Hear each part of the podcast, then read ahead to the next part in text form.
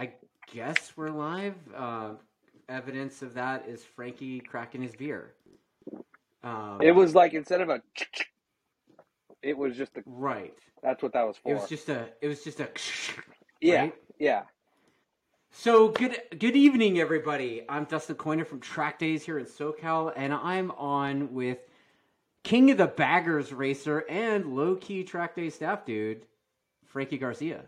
What's up, Frankie? Not much, man. Excited for this, man. This is cool. We've been talking about it for a for a long time, Dude, every every time we talk trash on the phone, we're like, dude, we should save this for the show. Yeah, don't hey, don't talk about it anymore. Save it for the show. It's probably been what? it's been over a year now.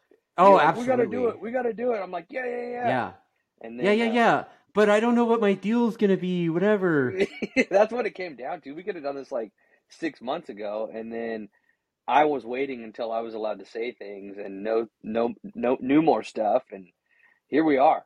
We made it to That's Daytona. awesome. We made it through Daytona, and uh, yeah, we made it. Now we're here. We're doing this, and man, hopefully this is one of one of multiple podcasts. I because a lot Wow, of, a lot of I've- dudes do podcasts. Just a heads up.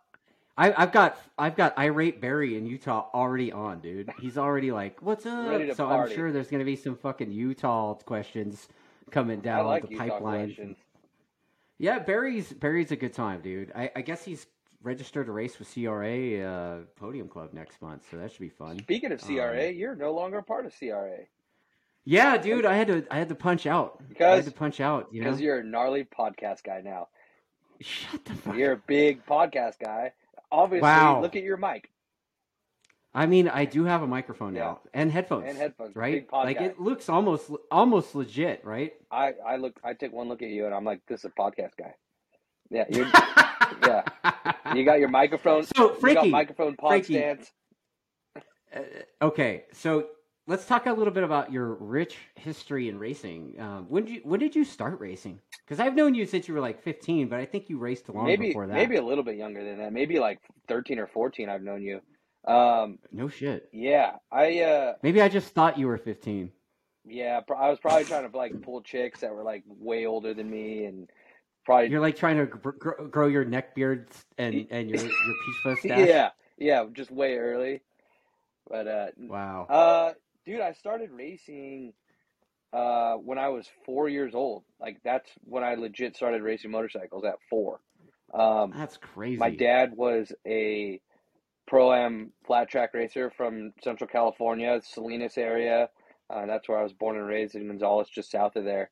Um, and uh, yeah, I mean, he grew up like around like all that, you know, Salinas short track, Monterey short track, uh, the, the Salinas Fairgrounds, and then you know he did like Ascot and all that stuff, and then traveled like to the East Coast doing stuff.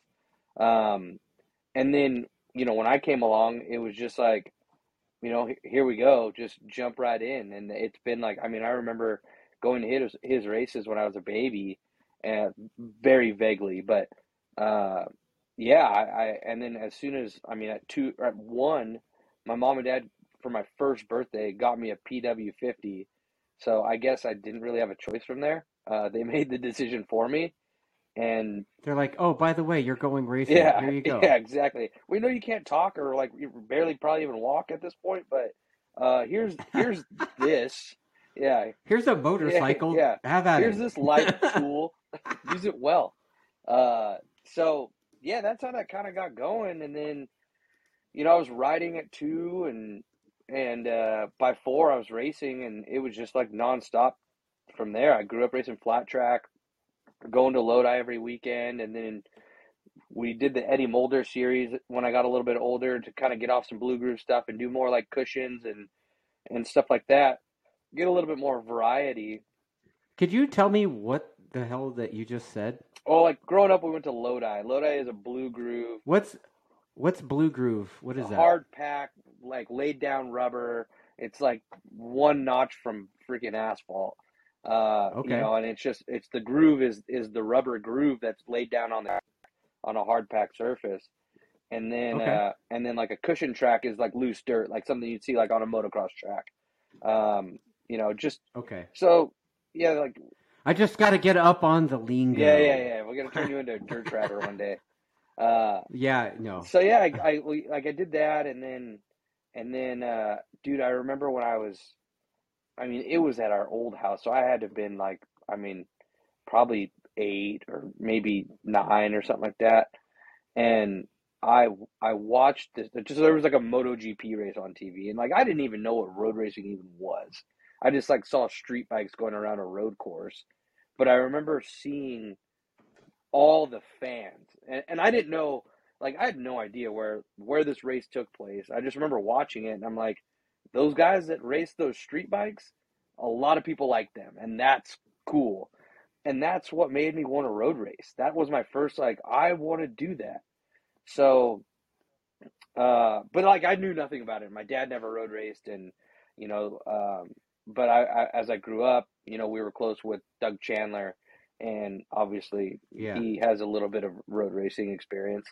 Pedig- pedigree It- much? yeah, and uh, so then I got I was more familiar with it, and then like we had Doug there, and you know then, we, then I started going to Laguna Seca every year as I got a little bit older, and and then you know we started racing supermoto because I knew I, I wanted to go road racing. I knew it was expensive. My parents knew it was expensive, and like we wanted to take like a stepping stone into asphalt, and that's when supermoto came along. So it kind of worked out Right. that that that kind of came into the picture right before I was going to go road racing because it kind of was a, like I said a stepping stone into you know asphalt and learning asphalt and what that was like. And so I started racing supermoto. I did that for a few years but it wasn't long before I, I came home one day and there was uh, Brian Whitlock's uh, GSXR 600 sitting in my in, in our garage. And Brian was racing supermoto with us and and I we were hanging out with him and my dad bought his GSXR 600 race bike and and that was my first my first road racer I, I think I was like 13 so No kidding. yeah yeah and then that's when I came along and like I started doing track days when I was like 13 Hey, 14 didn't you didn't you come down uh, and race at Willow, like uh with waffles? yeah that was way later though I mean I was already Yeah. I was like seven, 16 17 Seventeen by then Yeah. yeah, Um, But I do kind of remember you at the track days and stuff back. yeah yeah we came to a bunch of tr- And we're like, who the fuck is this kid on the Gixxer? Yeah yeah it was just uh yeah when i was like 13 i 13 or 14 i did my first track day and and then that's all we did for a long time was and and i hated road racing when i first started doing it i was like this sucks like that's that's actually not the words you used back then, but I get it. well at, at first like like when i first started doing track days i remember i mean you we've all been there like everyone's done it everyone that's road raced you go to your first track day and you're just learning you have this big massive bike that goes mach speeds and but then and then you you're like this is gnarly it's like a lot to wrap your head around Yeah. and you're like this is gnarly and then some you think you're doing okay and then some dude comes blowing by you on a like a, a liter bike and blows your doors off and you and you thought you were going good and you're just like yeah that i don't i don't want to go that fast like that's crazy. So i remember like i was i was Yeah. really frustrated at first. I was like i don't even know how to get from where i'm at to where like these fast track day guys are at let alone like race dudes. And so i remember and it was like scary you know because i came off dirt bikes and you know i rode like a 450 was the biggest bike i rode ridden at the time. And you know you get on a on an inline four 600 that's that just rips and you're going you know a a hundred miles an hour is cruising and it was it was just it was a lot for me at the time and i was young and like i said my dad had no experience in it like we were just like figuring it out just on our own like i remember yeah i remember when when we were going to do our first track day and Yeah. and I couldn't we couldn't wrap our heads around the fact that you had to sign up before you got there.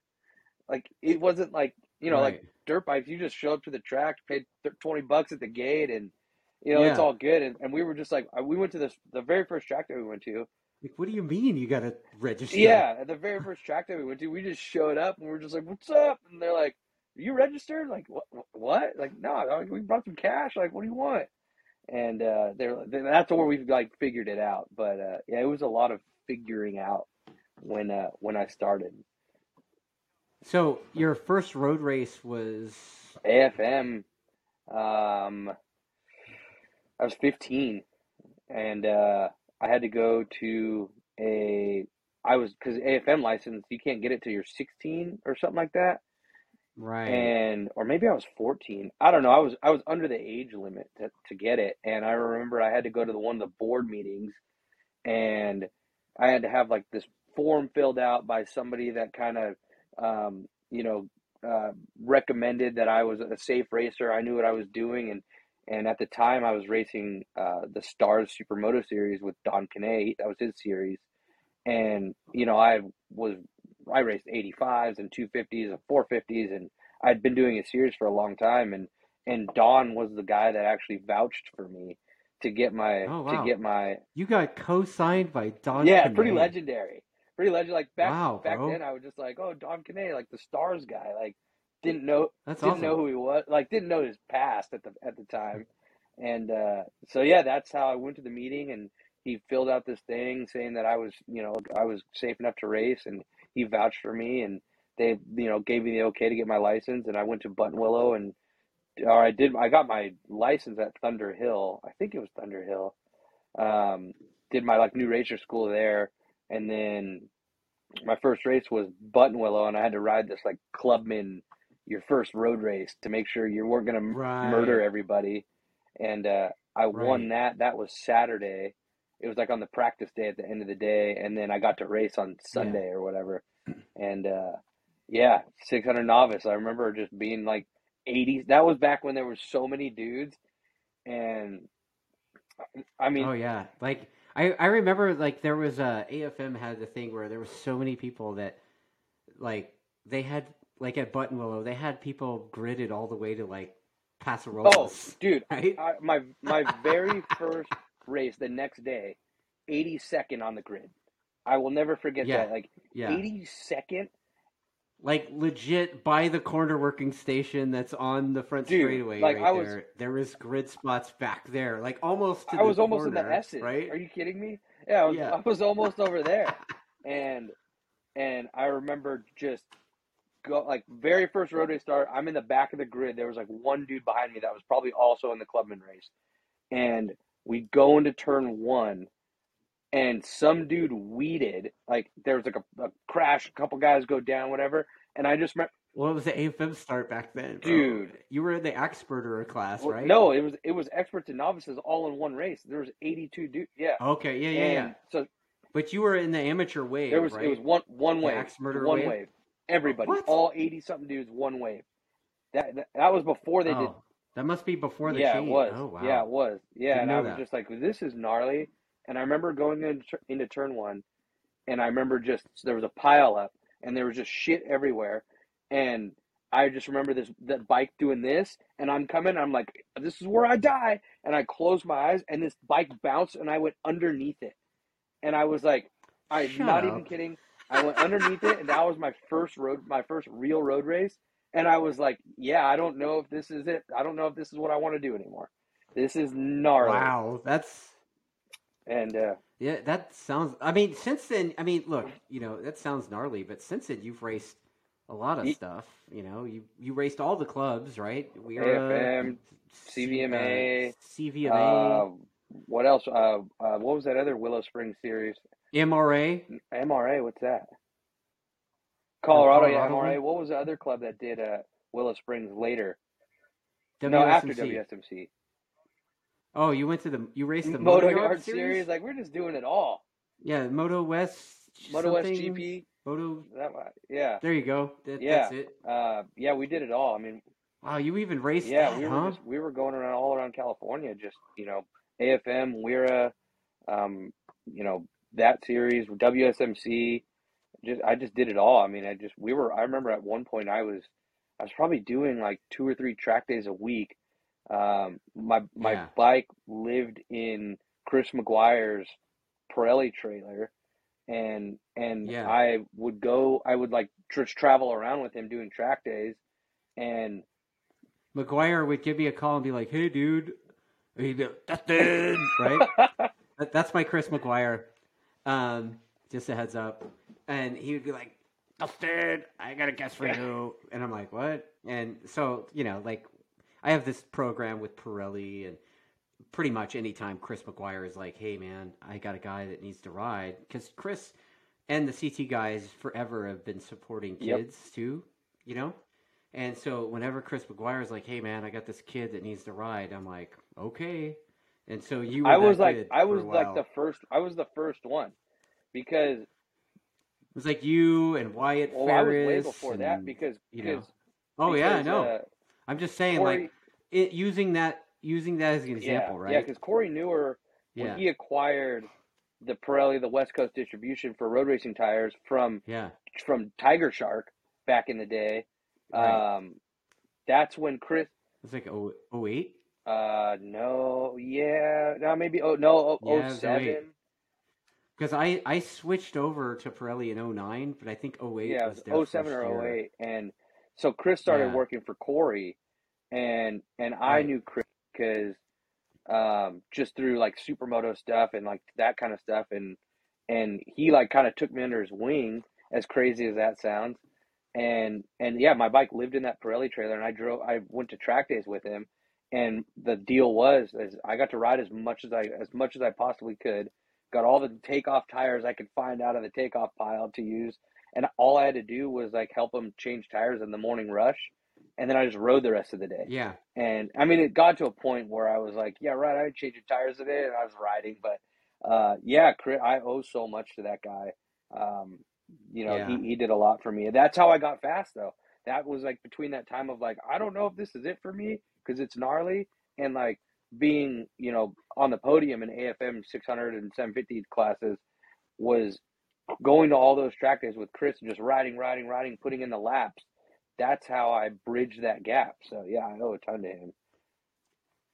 Well, you know, when I was injured in 2012, um, I had I had my dad's old race bike, and um, AP, we'll just leave it at that. Um, was like, hey, dude, could I borrow this thing so Frankie could? I'm like, sure, dude. And then you took my motorcycle that I I, I literally, I I think I raced it twice. You took my motorcycle and fucking set lap records everywhere, Everywhere. on it, like Everywhere. everywhere, everywhere, that you thing went, was dude. good, really good. I think I think you had a you had a couple of lap records at Chuckwalla that stood all the way until like this year There- maybe. This Yeah, there was a couple that obviously they, they they got rid of those classes that never got broken, so they like technically still Right. stand. But yeah, I mean, Right. I I think there's one. I think I have one left that hasn't been broken yet. Uh, Um, Oh, shit. yeah, it's like a fifty or because I thought I thought Justin Bordenero got it with the six maybe could have been. but Maybe maybe I'm maybe I think I'm I wrong. heard that. But I mean, dude, those lap records stood from like 2013 or the Dude, it end was of like- 12. It was like ten on. years. Yeah, there was. I Yeah. mean, that bike was the meth bike. That's what we called it. The meth the meth bike. Yeah, That thing. yeah. For what we're talking about, the meth bike was a it was a 03 SV 650 with a billet crank and TL 1000 throttle bodies, and it ran on And it had a methanol.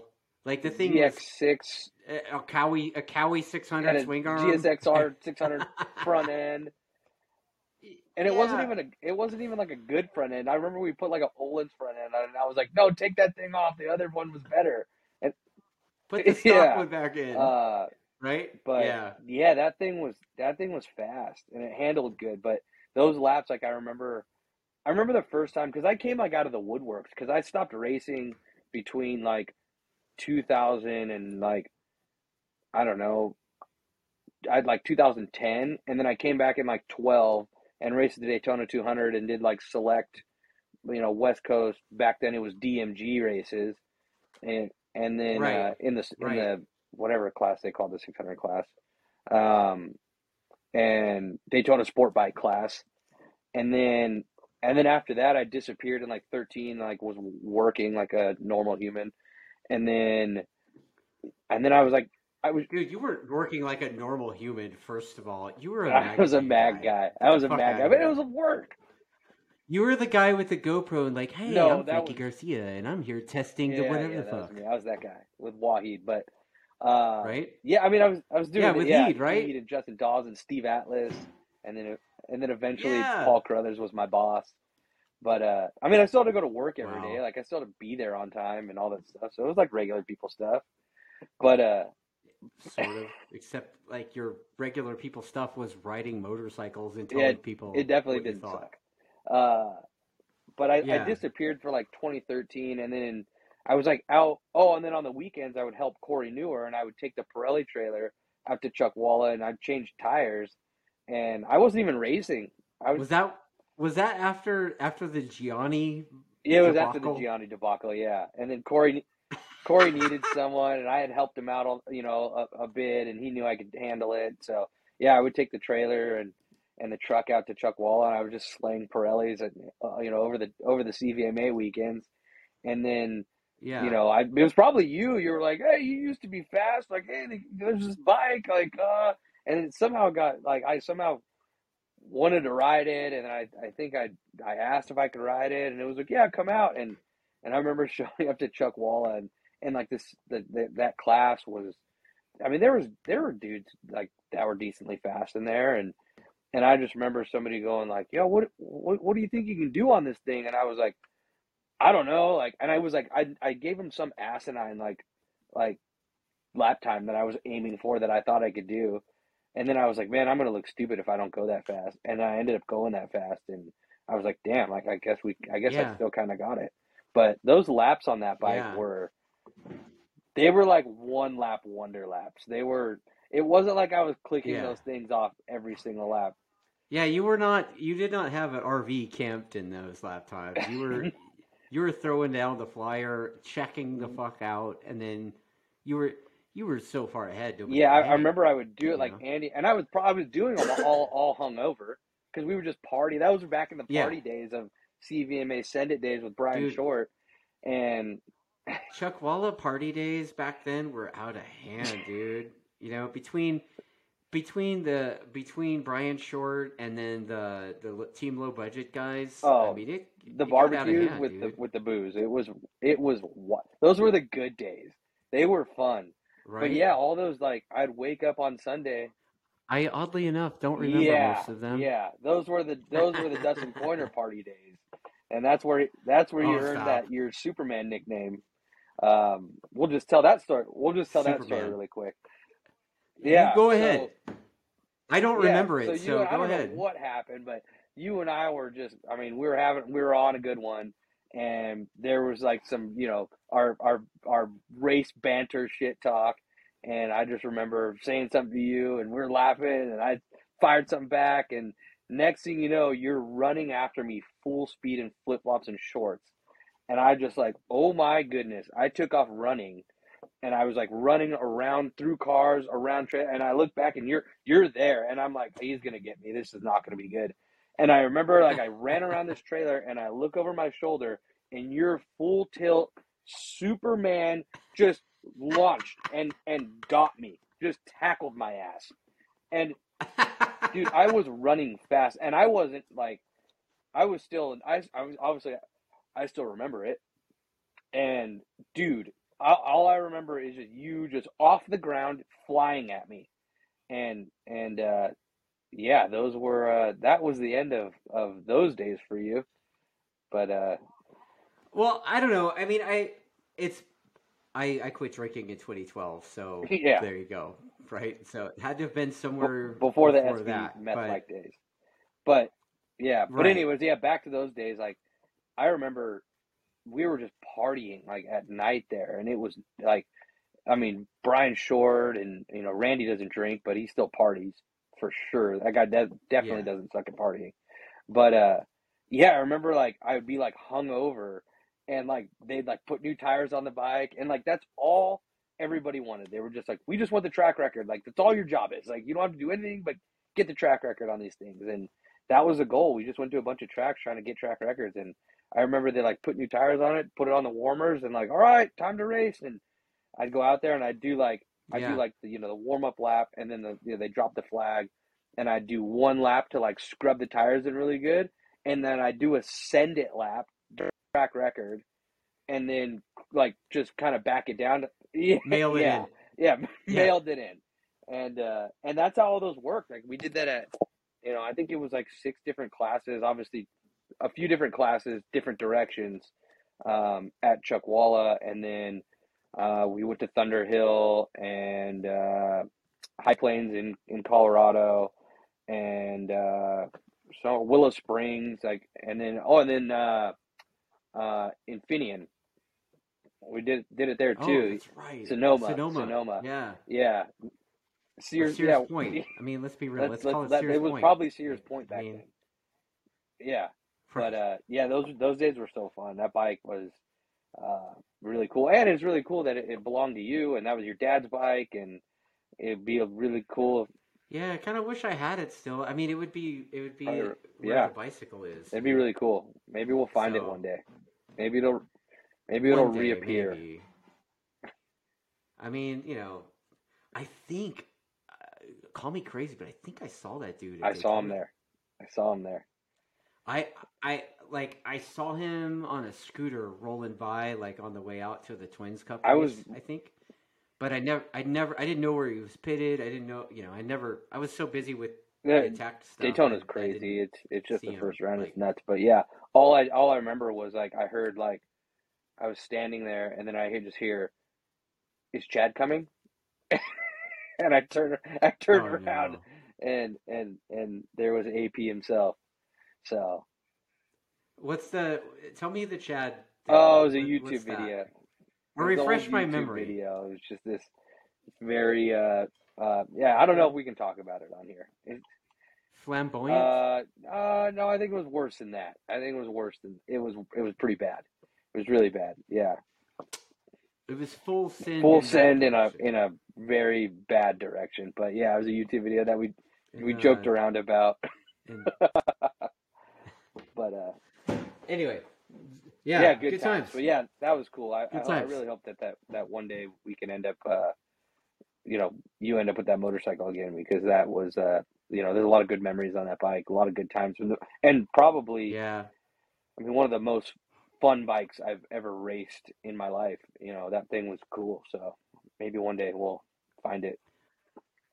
So so you transitioned from that, and then you had a couple of like six hundreds, and then then you didn't race for a little bit, and then you turned up on a Ducati. Like Yeah.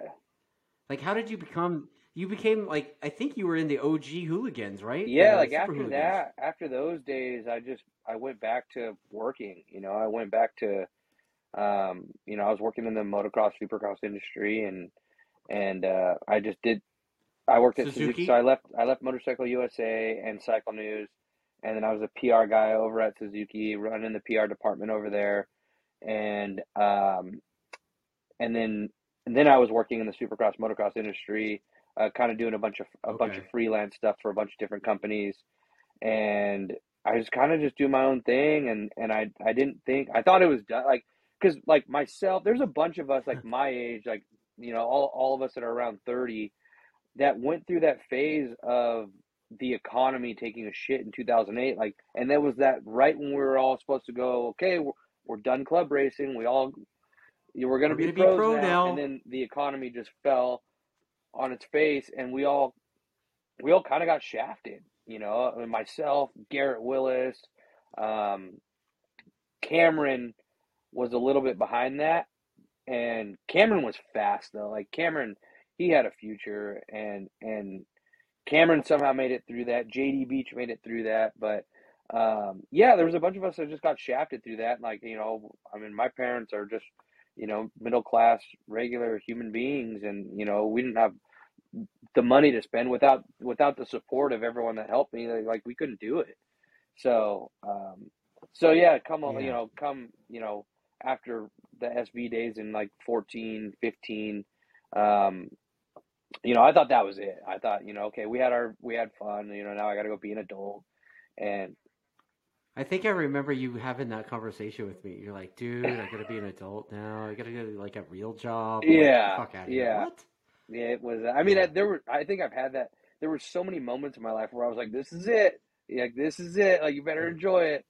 And uh, but then in 2017, you know, that was when that Super Hooligans thing was getting big, and and uh, you know, one of my buddies, Nathan Verdugo, worked at Ducati at the time. He had his own personal scrambler, and he um he was like, "Hey man, do you want to?" Do you want to build this thing into a tracker and and you know it would be like a cool project and he's like you know we'll, i'll get you the parts and do all the stuff you want to do a build on it and i was like yeah because i mean that's what i've like me and my dad like we just i grew up watching him build bikes and i helped him in the garage and so i was like yeah that'll be fun. That'll be cool. And flat track is like back to my roots. Like i'd love to build build just build a bike. And that's all it was we were just going to build it just to Yeah. show any potential that it may have. And we built it in 2017 it took me a few months and we got it dialed. And then um, Nathan was like, "Hey, do you want to do you want to race this at the final uh, final race, the Moto Beach Classic?" And I was I was like, You're like, "No, "No, absolutely not, never." Yeah. Uh, so I remember we like buttoned it up and we finished it, and I rode it like one day at the track just to try it out, and and uh, I showed up to the Moto Beach Classic like not knowing, but I was like I was so serious about it. I was like, all right, like I got a chance to race. Like I, I better do something here. And I got the bike that I I built it so clearly I thought it was good, and uh, I ended up winning the the the first annual Roland Sands Moto Beach Classic, and it was such a big deal. Like at the time, I had not gotten so much press for anything I'd ever done on a motorcycle in my life. I mean, I think there I was like I had a byline in Cycle News and like a two page spread photo and it was like all over all these different like media outlets including like the Orange County Register and all this all these mainstream like stuff and I was like this is crazy and so I won that and then that got Ducati's attention and you know the next year they kind of offered me a little bit more help and then the year after they uh, offered some more help and it eventually turned turned out they created a Ducati scrambler that was a replica of my um, of my race bike. You know, the same paint job, and they used a lot of the cues from my race bike into this this um, Ducati full throttle model that they had, and and uh, they flew me to EICMA, and they did a big launch on it, and all my like photos and my name was in all the marketing material, and it was a cool. So you're basically like what you're saying is it's a little known fact that you're a kind of big Yeah. I, that- I mean, I I thought I was until I never, and until like their their sales reports came out, and it was the number one selling motorcycle that Ducati sold for two years, and I never got a dollar off of it, or even got a motorcycle. So What? yeah, um, yeah, I was pretty upset with those guys for a while about that. Um, that sucked, but Yeah. um, but yeah, so I did that, and then um, after You got the yeah, Indian so thing, right? After after that, Because I remember seeing you at COTA in '19, uh, racing the the the Yep, Yep, that that was that that same and year. that I think you got Yeah, that was the same day, year. Like right? Me, myself, Jack Miller, Marcel Schrötter, and Josh Herrin had all been like training together at Johnny Louch's gym at the W, and and we all podiumed that weekend. Like Josh won the superbike class, uh, Jack won the MotoGP race, uh, Marcel was like second or third in Moto two, and then I got second in the in the Super Hooligan race, and we were like all pumped because we had all been spent the last like month or month and a half together, like Yeah. previous to that, um, and like we just all like we all pulled it together over there, so that was kind of sweet.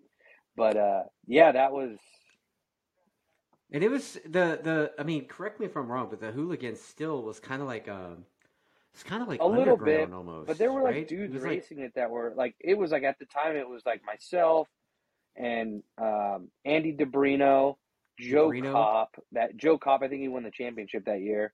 Um, Jordan Graham, and then like Johnny Murphy showed up for a couple of them, and like there were some hitters in there. I mean, obviously like An- Andy DiBrino is no Oh, yeah. slouch at all. Uh, Joe Kopp clearly is one of the baddest dudes ever, and Jordan Graham was a ripper, Yeah, and like like No, it looked like a serious effort. I'm saying, like from a fan's perspective. Yeah, yeah. It was like right? it was like Fight like- Club. It was kind of like you kind of had to know a guy to know where it was. yeah, exactly. You You know, like, you had to like right? You had to like tip the dude a hundo at the door exactly, let you in, exactly. kind of like, thing. how do I sign up? Like, right? uh, what what are you talking about? yeah, you had to you had to like know somebody. and- yeah, but uh, yeah, it was it was. eh, I guess it was a little bit underground, but it was uh, it was growing quick. It was It was Yeah, it was like it a was little a circus. time though. I mean, honestly, the, yeah, it was like a circus thing. I mean, you guys were racing. It was like a very uh, serious sideshow. like at the back. It was like at the back of a yeah, loading dock. It was at the Right? um the newspaper printing, the old newspaper printing place where they do the hand built show now. Yeah. Um, yeah, it was. Yeah. Uh, yeah, it was like went over a planter box. It was a small little TT. It wasn't one of the most proper tracks that we raced, but yeah, it was a little asphalt TT, and and uh, which uh, I was. You had to go down into the loading dock. Yeah, you came out, and jumped then, over the planter you know, box, and yeah, it was it was wild. The track, Yeah, yeah. like there was probably twelve of us on the track at one time, and it, which doesn't seem like a lot, but it it looked like there was a hundred of us at the time. it was it was gnarly. It But, looked uh, gnarly. and then I was like, you guys would you would end up getting into lappers like Oh, yeah. after two or three laps, and then yeah, it was like, what huh, lap where is on? he? I, don't, think even we know. Like, we were just going until we saw a flag. yeah, yeah, waiting for the checker flag, uh, right? Yeah, so Yeah. yeah, that, those days were good. Those days were cool. So you you've become kind of this dude that just shows up and rides whatever, right? Like anytime. Like I I know I've called you and said, hey man, I'm a little short-handed. That's why I said you were like my low key staff dude. But I, I'm like, hey man, I'm a little st- short-handed. I can you come to Buttonwillow tomorrow? And you're Yep. like, yes. I'm like, sweet. I got an R3 waiting Yeah, for you. And you're like, sweet. I just like I mean I just like riding bikes. man. Yeah. like it's what it comes down to. Like I mean, as long as it got two wheels and a motor and it handles decently, like that's all. I mean, I just like riding motorcycles. I don't care what they are. I mean, I've always been that way. I grew up riding, you know, whatever my parents could afford. So it it's I didn't always have the best stuff. So you know, when it comes down to it, like as long as I'm riding and having fun, that's all that really matters to me. It doesn't matter what it's on. But uh, I, I mean, I think I remember the reaction you had when I let you ride one of the R1s for the first time. You're like, Yeah. dude, this thing's pretty good. like that's all you had to say. You're just like, yeah, this thing's pretty good. Like, that's a "Yeah, real Frankie." that's a real bike. Yeah, it's a real We're all motorcycle right. there. Yeah, it was like the first time like I probably ever rode something that proper, and I was like, damn, this is good. But uh, yeah, Yeah. and then after after all, By the way, there's a there's a there's a commenter coming in. He's uh he said his name's Robert Johnson, and he wants to know if you're going to be joining us back in the Super Um, Hooligans. I would like to. Um, I've I've made a uh, I've put the feelers out there. Um, this year when I decided because in in 2000, 2023, um, all the Super Hooligans races and all the Baggers races are double headers. When last year it was just one race per event, except for Daytona last year, there was two races per per class. Um, but with the double double header, I like looked at that and I was like, man, four races in a weekend and two different bikes, like that's gnarly. And and I I I wanted to focus on the bagger, and that was my goal. Was like, I, if I'm gonna race a bagger, that's what I'm gonna put all my effort into. And and I was I was all good with that decision. And you know, obviously, Super Hooligans is, you know, I've spent so much time with that crew, and I rode for Roland for four years, and I love all those dudes, and that's like my bread and butter. Um, but it's just a lot. It was just a lot, and and so I was I was cool with that decision of just baggers only. And then we went to our test right before Daytona. It was the first time I rode the Harley, and Patricia and Corey had their hooligan bikes there. And Patricia was like, "Hey, why don't you just go spin some laps on my hooligan bike and and try it out?" And and so I hopped on her Pan America and like grabbed four gears coming out of pit lane, and I was like, "I'm an idiot for choosing not to race one of these things," and could not get off that thing. Had so much fun on it. And we went to Daytona. We saw how good Corey and Patricia did on the Pan Americas. And then I started like throwing it out there, like, hey, we could maybe end up with another one of these. Could you guys like have an extra Yeah, one of them laying yeah, and- around? So Nice. yeah, there's a there's a couple more that are being built um, that I've I've kind of let them know that I would like to ride one. Um, so we'll see how that pans out. I'd love to be in there. I'd love to come come race some of those, even if it's maybe one race. I mean, like I'd love to come do the Washington round because that's Super Hooligans only. So um, if I could do that, yeah, that'd be great. That's that's the goal. So we'll see how much uh, how, how what we can pull out of that one. So you you did the the scrambler thing, and then you shifted gears and went to ride Uh-huh. with Roland's team, and you were on you were on FTR, a, yep. FTR, right? And then and then the what the chief? Uh, what's, I what's the, I never rode a cheap. What's the bag? Chal- what's the Challenger. Indian bagger called? Yeah. There you go. There, that thing. So, you know, how do you how do you transition from being a sport bike dude to like this bagger thing? Like, how do you like describe what it's so like to the way that worked out was I was riding Super Hooligan flat track for Roland at the time, and then and Yeah. that was in 2020. I I rode for him, and we did two races, and then COVID happened, and it was all over, and we were just parked, Yeah, and they announced this bagger thing, and like we had like joked around about it, and at first Roland was like, "That's dumb. I'm not building a bike. Like, you kidding me? We're gonna go bagger road racing? That's stupid." And and that's what a lot of the fans yeah, say I mean. I, I, I think some of them still say that, but they're crazy. Um, but so this this I guess Roland got talked into building one, and and obviously I rode for him already, and the first race was at Laguna Seca, which was my home track. I have I had a, a road racing background, even though it had been a while. And he called, and, and I remember like we like we had talked about it a little bit, and then when I like when it really came to life, I I and because baggers are my favorite kind of motorcycle ever, and the reason why they were my favorite was because I always grew up having to race and go fast on everything that I every motorcycle I got on. So I was like, oh, I, I like baggers because I can just cruise on them and they're cool. Like they're just I can turn the stereo up, I'm comfortable and and I can cruise and I can just enjoy motorcycling. Um and obviously that's not the case now. But at the time, you know, before we raced them, that's what I was like, I love baggers and so I remember I texted Roland one day. I still have the text message and I, I said, Hey, I knew he was building that bagger and I said, Hey, if I'm not racing this bagger at Laguna Seca, uh, we're not friends anymore. I'm done. And and and and I like I meant it. I think I meant it. Like it, I said it as a joke, but it, in my heart, I meant that. And so I don't know. I think I think like a week or two later, he calls me up and he's like, "You're riding the bike," and I was like, "Sick." Uh, he's like, "What do you want done to it?" And I was like, "Stereo, loud pipes, and like I, I thought it was like a fun thing at first. I was like, I was like, put a badass stereo on it, like sick paint job, and like the stickiest like Dunlop bagger tires that they got. And he was like, "Yep, cool." A couple weeks go by, and and they're like throwing out like triple clamps and swing arm and carbon fiber bodywork and 17 inch wheels and and all this crazy. We're making a tank, and I was just like, "What's happening right now?" And it got Was that the the was the first year at Laguna the the year yeah, that, that was the, that was I looped the out the wheelie? bagger. That was that year. That was the very first one. So yeah. Okay. we Like what We had hell?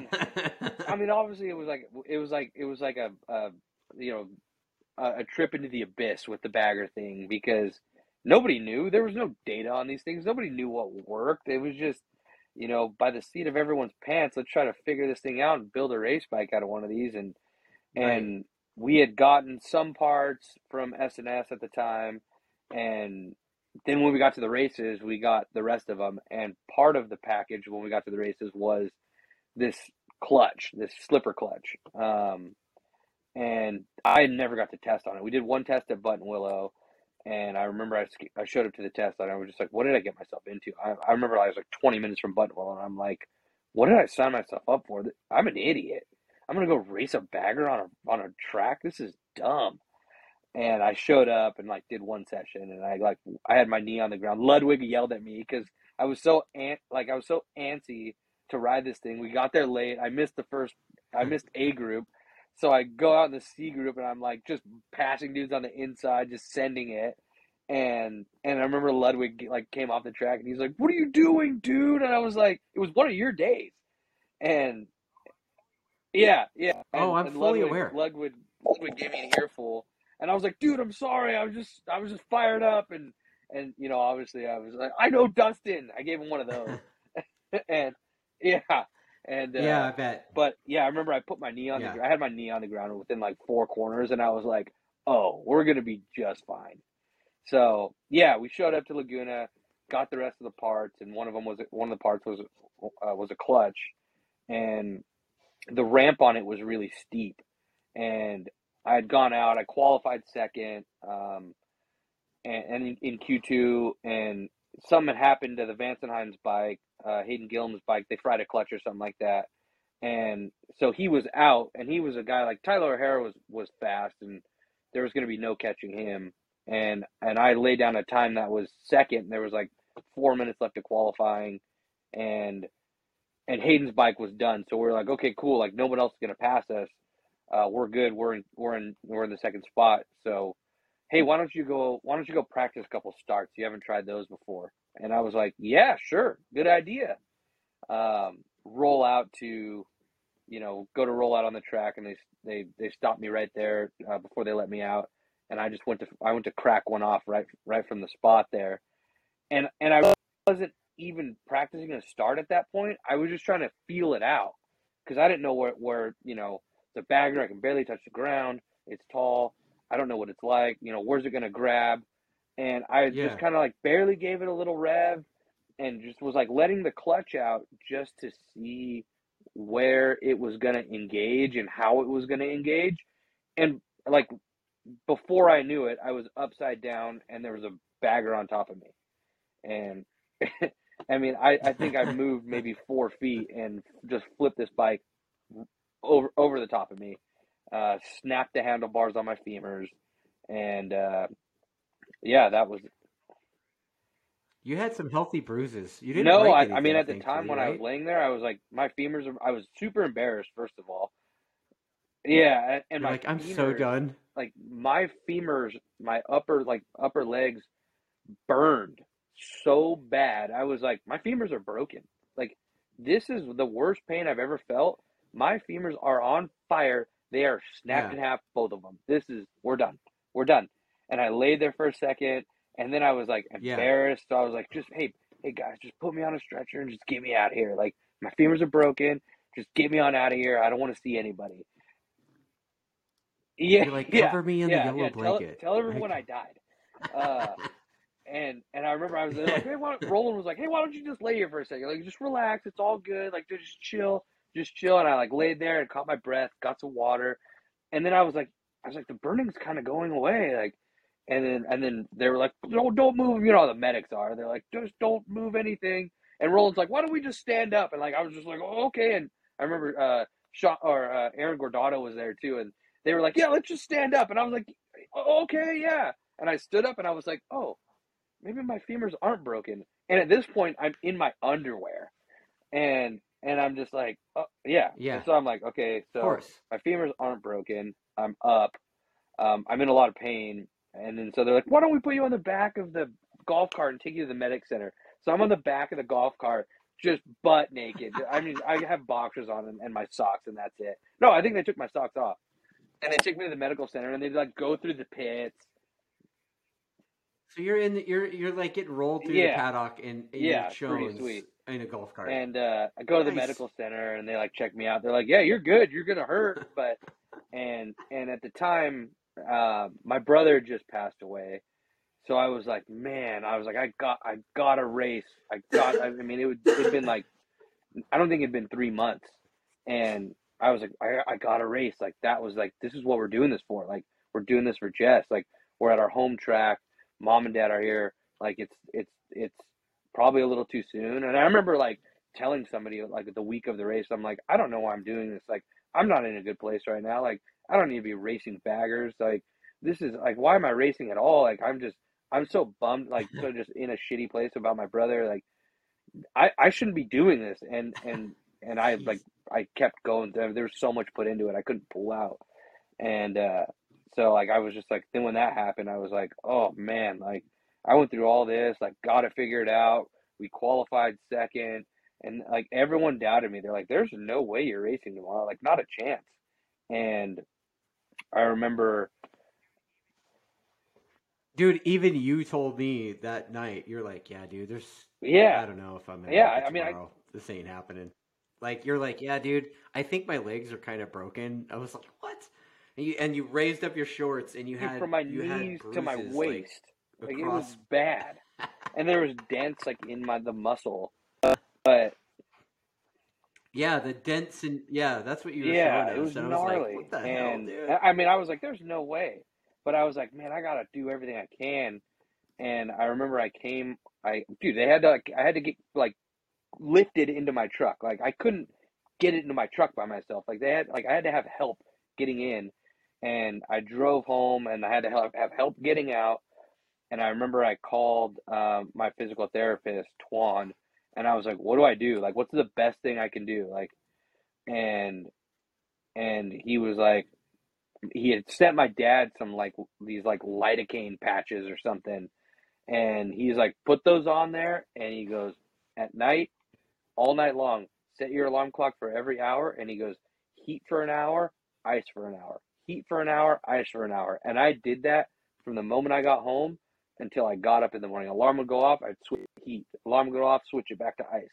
All night, I had these lidocaine patches, three patches per leg, just and and I was taking like these like uh no way. like a like like a anti-inflammatory um, pill that my my dad had and and I woke up the next morning and like I, my mom and dad are like downstairs it's race day and they're like downstairs chilling on the couch they had they were just like yeah, completely were just like there's no way and I come down like dressed. I'm like wearing Yeah. like my team jacket and and and I uh they're like what are you doing? And oh and then I woke up and Doug Chandler I got a text from Doug Chandler and it's the security footage of me looping the bike out. And and like everyone's like laughing about it now because it wasn't it they knew I wasn't seriously hurt. And and, and like everyone counted me out. Right. Doug's like oh man are you coming to the track today? And I was like I'm racing today. And he's like no. And I'm like yep and yeah like, exactly. No and he was like the the rider liaison guy at the time and he was like um okay hold on because we didn't think you were going to race so he messaged me back and he was like hey um the medical staff says if you can come to the track and you can do a squat in front of them they'll let you race. And i was like so i was at the house and i'm like i, I like tried one in the in the li- in the living room and i like got halfway down and, i was like if i do one of those i'm done i was like so i have to save it for those guys and so i'm like go to the track and they're like before like warm up was pretty early and and I like had to go to the medical center and they're like, all right, like if you can show us that you can do a squat, you can race. And I I did it. I like bit my tongue as I did it. It hurt so bad. And I was like, okay, and I went and rode warm up and I actually like once the adrenaline kicked in, it wasn't so bad and I actually went like I went I was in like within like two tenths of my qualifying time and warm up that morning. So we were like, oh yeah, we're good. And I had all day. Like so I was back on the heat Yeah. nice, like all day long. The race was at like four o'clock. And uh yeah, we made it. Yeah. That's right. They put Yeah, you guys so- at the end. Yeah, we came That's right. came and you know we did it and I like got in with Hayden for a little battle for a second, but with all the pain, like there was no way I was gonna like battle him for the entire race. So we just you know held on to third and made it happen. But um, yeah, that was that was it for me. Like right into bagger racing. It, that was That was it, the yeah. first bagger weekend ever, right? Because that was 2020 when no of the fans could show up, but you guys, I, you know, attack Yamaha, right? So like I rolled up and you know I'm working for the team, so I get to be inside. Uh, and I rolled up and I saw all these semis, just massive amounts of semis on both sides, right? And I'm just like, what the heck's going on here? And you know, I, I just remember the like trying to figure out what the fuck I was seeing on TV. You know, I was like, dude, like, you know, it's like I'm looking at it and I'm like, I'm I'm like trying to calculate it. Yeah, what, what bikes are like, those? not adding up, right? So I'm just like, man, this is super weird. And um, you know, er- everybody, uh, generally, most of the fans thought it was like a sideshow thing that would just go away. I mean, I think that's what we thought, too. it. But man, I mean, I thought I thought it was a one race thing. Let's do it for fun. It's all Yeah. good. And then overnight, I think I, you know, by the we woke up, you know, Monday morning, and the race had like a million views overnight, and and you know the uh, that MotoGP parody page, uh, you know the MotoGP, yeah, like they were posting Roto stuff GP? of us and tagging us and stuff and posting us on their stories and like, dude, Yeah. again, like, and then that was the second time where I was like, okay, like I never got so much media attention from a motorcycle race since the when I won the Moto Beach Classic. Like, what what's going Right. on here? Like, this is wild. Yeah. And I think right then, immediately it was already like, okay, is this going to be a series? What's going to happen? There's going to be more of these. Like, that went too well for this to not happen Right. anymore. And yeah, that's I mean that's what Right. started bagger racing. It was it was that right there. Like it was I mean, I, you know, I I will say this: like, there was no Harleys on the racetrack. There was a bunch of dudes that were like, "Hey, man," they called me up and they're like, I want to say it was like 2016 or 17, maybe. But they called me up and they're like, "Hey, man, can we ride these things at, at your events?" And I think they weren't baggers; Uh-huh. they were they were like Dynas or something. And I'm like, "Not, bro. Like, eh, come on out. You know, whatever." Because like we had we had some du- dudes over the years Yeah. showing up on like We've seen it a time or two. and stuff like, and, and you know. They, you know, they they had the same shit eating grin on their face everybody else had when they left. So I was like, "Come on, dude, bring it out!" And they're like, "Really?" And they're like, "This guy." They, they named off all, basically almost every Oregon, California. They named off that told them no. And I was like, "Come on out!" And those guys started Uh-huh. coming out. And you know, the first guy was Zach, right? Uh, Zach Nation was the first guy Yep. that we kind of scumbagged into riding on the track. But then, but then it was uh, it was uh, Lucas, Eric. and um, Tony Eric. Salami, and uh, Tony Salima. Tony. Yeah. So it was, it was Eric, Eric, uh, Yep. well, Yep, Joker, right? Tony Shreds, and Zach Nation. and yeah, um, Chippy Tune, Eric. And yeah, Jiffy, Jiffy, Jiffy Tune. Yeah. So those guys were. yeah, like those are the guys that that invented and, Harley racing. Yeah, let alone, but, never- but but they forgot the XR twelve hundred class. Like we, we never. We never thought that it would be like a thing, but I remember when I was talking about uh, the beginning of 2020, when I was in the planning stages of building a race series, I pulled those guys aside. I was like, "Hey, you know, I know you guys are like the bastard stepchildren everywhere you go, but like, right? I mean, really, like they Oh, were yeah. just cramming I- I- them in at the back of the two. They were like just there having a good old like, time. Ah, fucking, you're right? Yeah, and so I was like, dude, what if you got? What would you guys think if there was like an actual class for you guys? Like, fuck, we call it, we call it American Iron or something. And they're like, fuck yeah, dude. And Yep, I, I actually that. had Tony help me write the rules for the class. And um and then they didn't show up. I was like and then this bagger thing happened in 2020. I was like, "Oh my god, like I would have never thought that it, It, would it I, I would've nobody come into thought that. I mean, I was like racing you the know? bike, and I was like, "Oh, this Um, is fun. This is this is cool." Yeah. I remember Tony Elias looking at it going, "It's too high." Like the cuz the seat height it's Dude, like the ride, the seat the height for him was like neck high, right? High for him. So- You know, the, the height limit.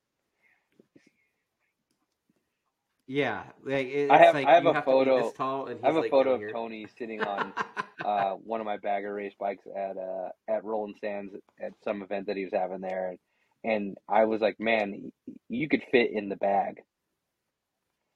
He's a little guy, but yeah, Dude. I remember we were at, He could.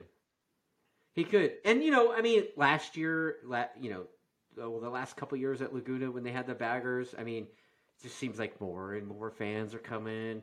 You know, so I, you know, we my the show we've had some fun at, at the baggers' expense, obviously, but truthfully, like I. I think it's cool because there's all and these I new eyes. and I think that's the, the biggest that takeaway. you know, I mean, honestly, before the bagger thing, before the bagger thing, did you ever see I mean, you, there's a couple. I mean, you get your just motorcycle enthusiast, that guy that owns a road glide, but now, No, but like no, no, no, not in droves. no, not in just see whole droves. Not at packs coming in. Laguna, right? I mean, dude, the Harleys. It's like Har. It's like Bagger Bagger Island. Island, now instead Island. of Ducati Yeah, Island, it's right? just- it's it's wild, and that's the biggest takeaway from Yeah. all this is you know, at first it was like, oh, that was cool. That was really cool um, for a one off thing. And then there was so much buzz built upon it. And then, and I think that was the biggest, like, Yeah. we have to do this because so many V Twin people or V Twin fans or customers or consumers or there were so many people from the V Twin community Yeah. that saw it and was like, now that is something that I want to watch, you know, because sport bikes, you know, super bikes, as, Right. as badass as a super bike is and as gnarly as those guys are, just it wasn't appealing to those guys because they didn't own R1s or, you know, CBR 1000s. They had road glides and and Yeah. street glides. They were Harley guys, and that's that gave them an, an avenue to to be a part of, of, of road racing. So, and I think that that's what that's what allowed us to do this. It was like those people. If it grabbed onto onto so many of them, that you know that's why it is where it is now. You know, Right. because if it, Yeah. I mean, still, you know, last year and this year both, um, you know, I made it a point to go outside the track to talk to people. And it's shocking talking to all these bike people that are at Bike Week. Dude, I talked to people that were on the Uh-huh. other side of the stadium, you know? Um, yeah, you know, where they had the bike show and stuff. I talked to a bunch of people with uh, the CFE dudes, right? Uh, Sherm Dog, and um, yeah, man, like most of the people over on that side had no idea. Yeah, idea it was hear noises. racing going on on the inside. I, I'm like, you didn't pick up that that noise was the same as the noise coming out of your Daytona's a bike? Like, Daytona's a tough one. It's just like that stadium is like a big wall. You know, if you don't know what's going on, on the other side of that thing, like we'll go there for bike week. Yeah. Like it's it's a tough one. Like we've had the conversation a million times, and I actually was like with the Daytona people and and the AFT people talking about like uh, you know just this year at, at the AFT race and talking about like what kind of strategies can be put in place to to get the people all the people outside into the stadium. And and uh, you know we talked about things like you know well all those vendors that are outside if you brought them all inside and made all the people come inside to go to those vendors well guess what? Oh we can see the track now and there's baggers out there and that's how you that's how you keep them in so um, i just think Right. it's just so customary for them to have yeah, all those vendors and everything outside the you know on the outside of the stadium it's just you know change isn't easy you know Yeah. people don't like change and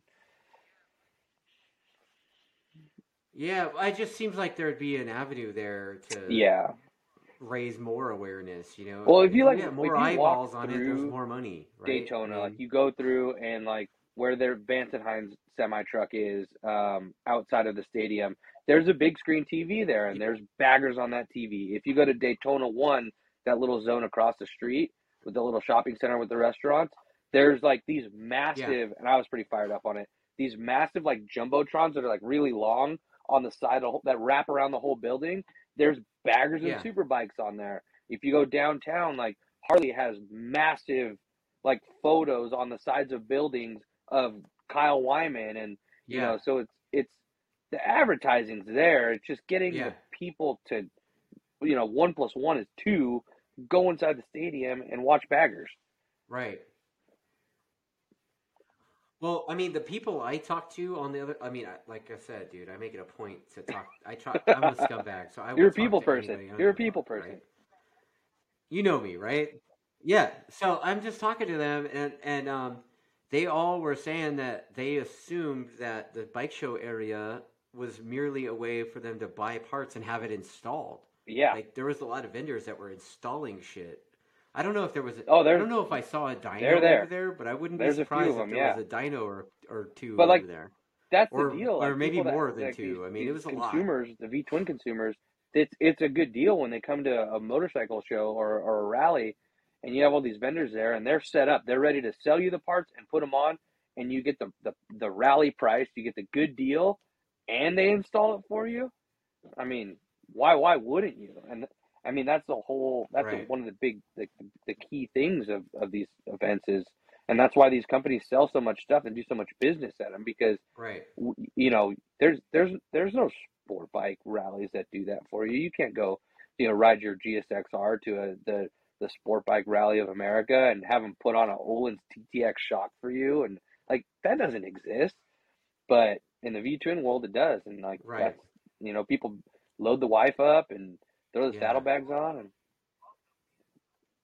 Well, also, also being real, the sport bike community that shows up to stuff like that, they've got the sport bike Yeah. and they got a helmet thrown in with it, most of them, and then they're riding with no gear, right? Or like the turtle, you know, whatever the the yeah, it yeah, looks like a ninja protection. turtle vest that they wear over their t-shirt, you know. And so I'm just like, you know, there, yeah, there's quite a bit dem- more money demographic thing, and so you know it's a yeah, little bit seems like a little bit older demographic, which Yeah. Oh, um, absolutely. you know is we're seeing a change in that in the V twin industry. It's it's becoming younger as well. You know, obviously you got these guys doing wheelies and and stunt shows, and so the demographic for you know um, the V twin industry is is growing. But uh, yeah, I mean, obviously, you know, the, like I said, demographic they got more money. Older people got more money. You know, they're they've they've worked. Yeah. So let me ask you this, man. Like, uh, since you've been basically the bagger dude the whole time, um, talk a little bit about the progression of those things because, man, you know, this last year, this last round at Daytona, I think I think 100 Kyle went 180 miles an hour. Mile an hour, uh, Yeah, yeah, it was it was right up there. It was like 180 181. something, I think. Yeah, minute minute no 50 joke. and change. I mean, like, the performance of those things seems to be kind of like just s- It's skyrocketing up. no, right? you're not Like, crazy at am all. I crazy? it's like we showed up to the first bagger race, and I was like, whoa! Like, look at all these parts that were made for these things, and to make them proper, to make them track ready. Like, this is crazy.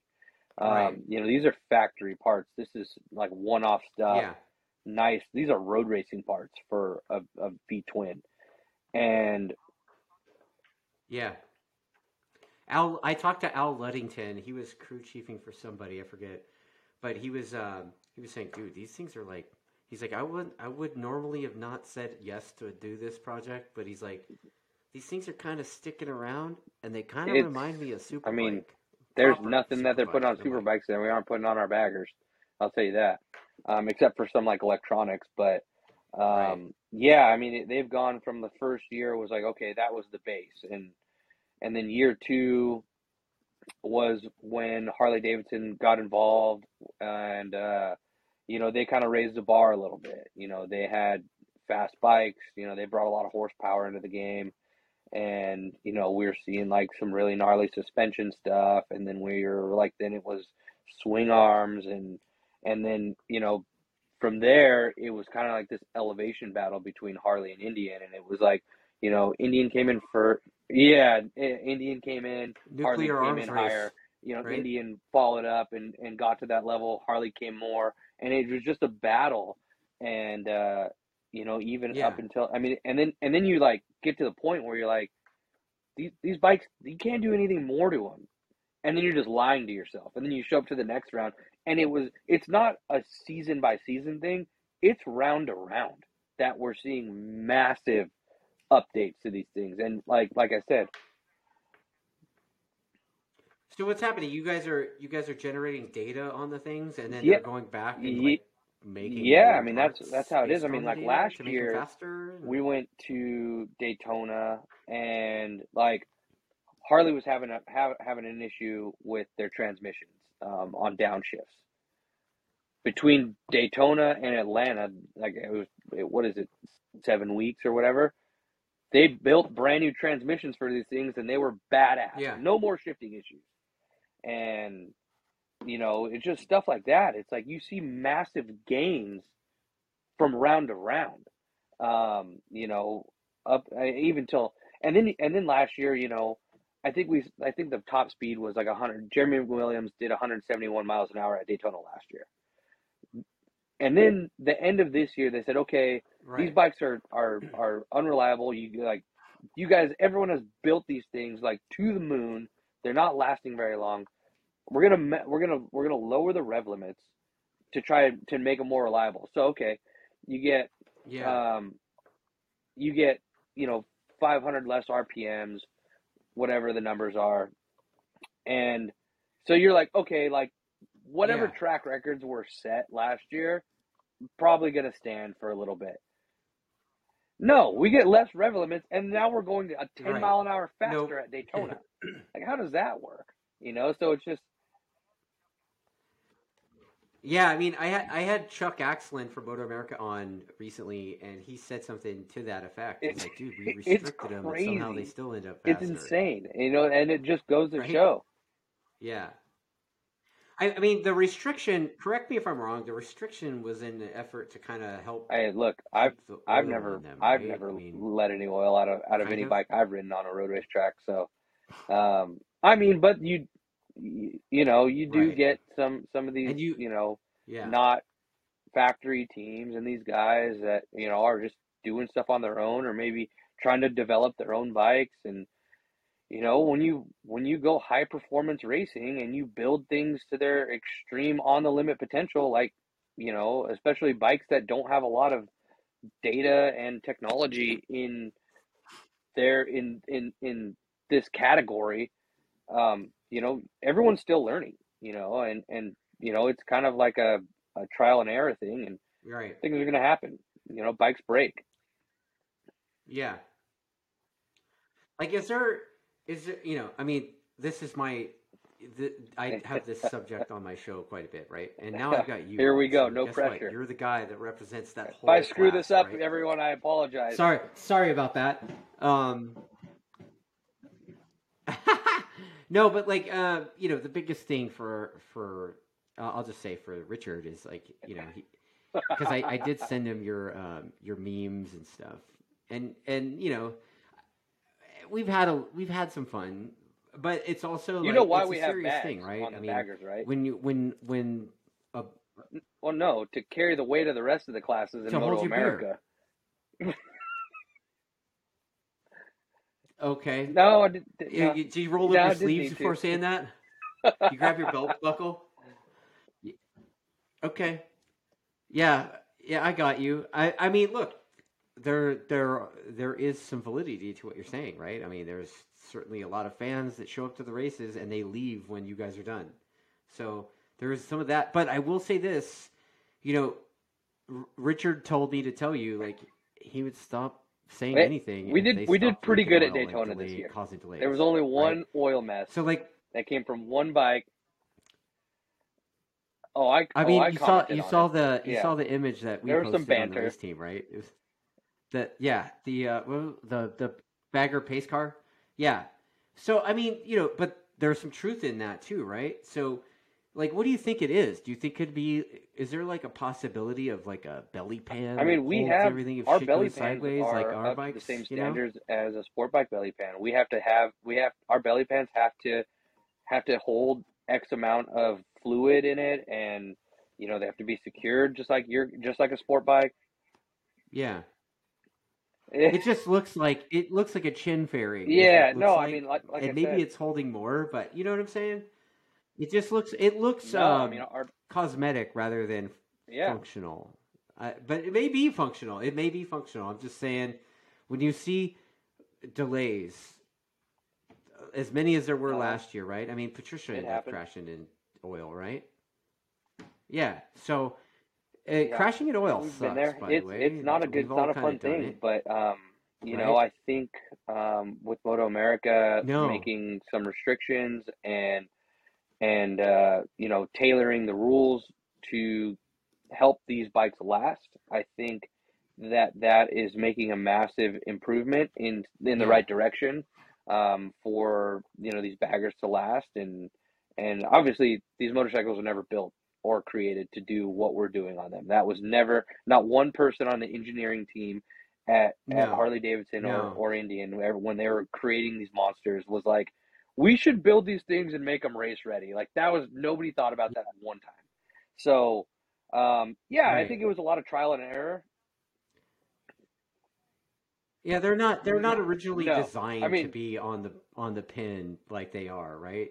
They're Yeah. designed and built to be like brop, brop, at bike night or whatever, I and then go to start uh, go to the pub or whatever, standard bagger off the go showroom home, floor right? Like revs to like forty three hundred RPMs. That's where it revs. Maybe 45 is red line. We're, I mean, now this year restricted, we're only revving them to 7,000 RPMs, but that's still 2,500 RPMs more than what they're ever intended Okay. to rev to. So, um, yeah, I mean, it's, uh, but I think we did really good at Daytona this year. We did, there was one, somebody had an oil spill. I don't know who it was. Um, but, and it was a big one, but, um, Yeah. it brought out, Like I said, brought it out brought the out the- car, the the sweeper car, truck, right? the blower, you know, the whole thing. And, uh, our session was, was Yeah. canceled. We didn't, you know, we didn't, it wasn't like wait and we'll fix it and you guys get to go back out. Nope, nope, we're done. So, um, that was in Q2. Um, but Yeah. for Daytona and us having uh, it being a double header, I think we did pretty good because that was the only the only instance. So and Daytona's the one that's gonna like tell all because you're just on the limiter the entire time there. So um, I think I think the baggers I think what MotoAmerica did with tailoring the Yeah. rules a little bit to help keep these things together and not have them on the limiter and revving so high. I think it it's gonna do its Yeah. job. I think it's gonna it's, we're gonna see a real improvement this year and finally earn uh, Yeah. Richard's love. Yeah, I mean, at the end of Well, because I know that's what your main I concern mean, is, I, right? I grew up road racing and and American road racing and watching it grow and getting to a place where we see American riders going to MotoGP again is the ultimate goal for all of us, I think. Um, and and you know, uh, after Yeah. the economy and DMG and they tried to run it, you know, we saw a massive fall in in our sport. You know, there's no more factories, there's no more Japanese manufacturers involved except for Yamaha. Um, you know, there's not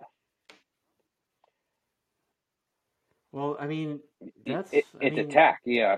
It, It's attack Yamaha, right? Like it's attack performance. It's yeah, not, you know, it's not like it's not like the old days where it was the factory. You know, they're a factory supported team, yeah, kind of like you know uh, the yeah. other I mean, without without supported teams. It's not Richard, like I mean, it would. factory Who knows what it would be?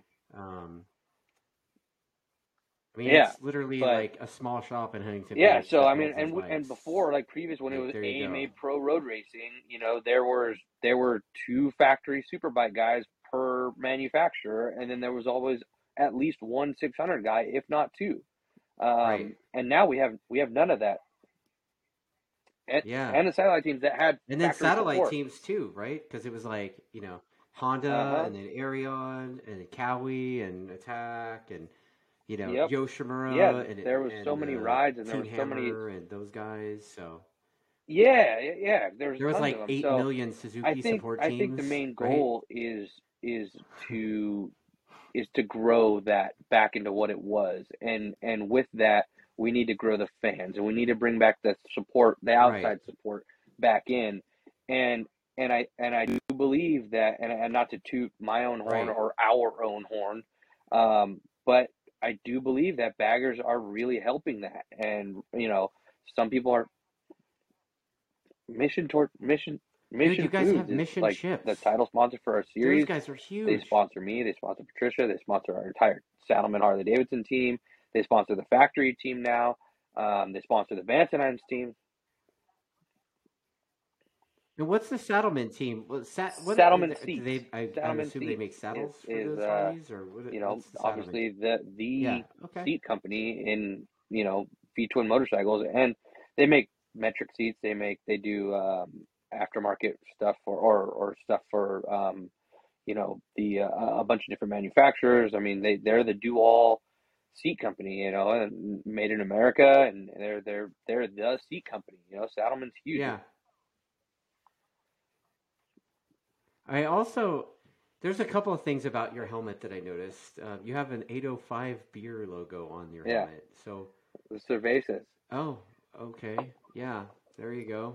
So, so are yeah, they sponsoring so you uh, personally, or are 805 they is a partner the of team, or Fast how's it work? and obviously, um, I uh, I have a really really a, a long relationship with Fasthouse, Right. and uh, they came on board the last couple of years. Um, obviously, they do a Fasthouse is a is started off as a, a motocross company, um, uh, started by Kenny Alexander, and um, they've they've turned into a lifestyle company at this point. Um, they started making do they did a collab helmet with Bell, the Bell Stars, what I wear, uh, what I've been wearing for years now. Um, and when I when I came back to road racing, they had that helmet, and I was wearing a Bell, and it just made sense to do a deal. So that's how I started with Fasthouse, and Fasthouse is a partner of, or Fasthouse and 805 are partners. They do a lot of stuff together, um, correlate a lot, um, and uh, so coming into this year was was going to be my third year with Fasthouse.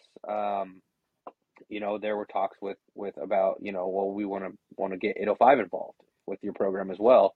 Um, they're doing a lot of stuff in the motocross world, in the free ride world.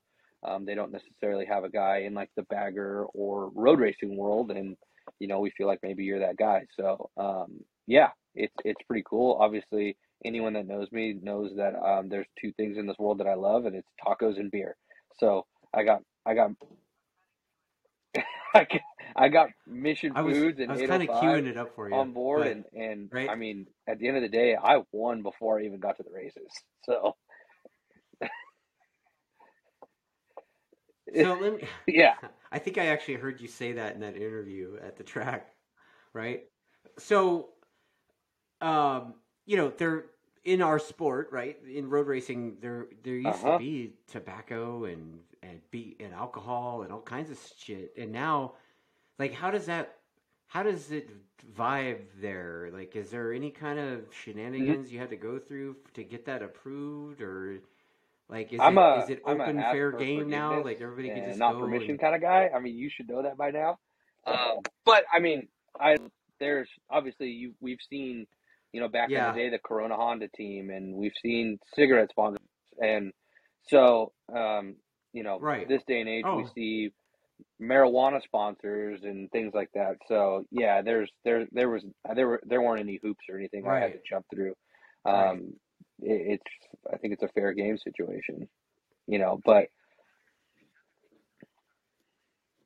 Okay, so the other the other thing I noticed about your helmet is uh, you've got a really interesting Kurt Cobain quote on the back of your helmet, and so you know, just a heads up, it says, and I quote, "I'd rather be hated for who I am than loved for who I'm not." And I'm telling That's you, right man, there. that is Yeah. like, that's right here, buddy. So, like, what? Uh, tell me a little bit about that. I mean- what does that mean to you, and what, like, where did that come from for you? Dude, I'm a big Kurt And Cobain aren't you a little I young love, to be you a fan of Kurt Cobain? well, you got, I Like got, he was like my this era, guy. bro. Like, and I'm Frank. quite a I bit older him than Dad. you. And uh, yeah, and and when I, yeah, There's- and growing yeah. up, when Dad Your dad's up like my age, school probably, or right? you know the babysitter after school, that's what we were listening to on the radio, or on, you know that's what CD was in his truck. You know, we li- I grew up listening to, Nirvana and Yeah. all that '90s grunge stuff, and and uh, you know, and now dude, I listen to Nirvana every like every day. That's just that's just what I grew up on, and that's what stuck. You know, even though it's a little bit, it's not before my time. I was just really young, but uh, you know, but that that quote is it it really like yeah. it, it kind of sticks with me because I mean, you know how I am. I'm I'm I wear my heart on my sleeve. I'm I'm me, you know. I always try to be me. Like maybe some Dude, you know, I'm, are you like talking I'm- about me I right like now? doing, Like, doing things my way, you know. I like, yeah. you know, not to be like this prima donna. Like, tell me more. Like, I know my wife's out in the other room listening, and I'm like, dude, that It- everything you're saying is just That's why this is why we've been friends for so long. Like, we get each other. maybe that's why we get But, along you so know, well. that's you know? just that's just me. Like I'd rather yeah. I'd rather, you know, I, I want people to, to, you know, you love me or you hate me. I, I hope that you love me though. Like that's how, you know, I, I'm a people person and you know that, you know, I, lo- I love to hear everybody's story. I love to know where everyone came from. I love chatting with people. I, lo- I love people, you know, I don't care if you're, you know, uh, Yeah. uh, Lewis Hamilton or if you're some homeless dude off the streets. Like I, I like people, you know, I don't care who, wh- who you are.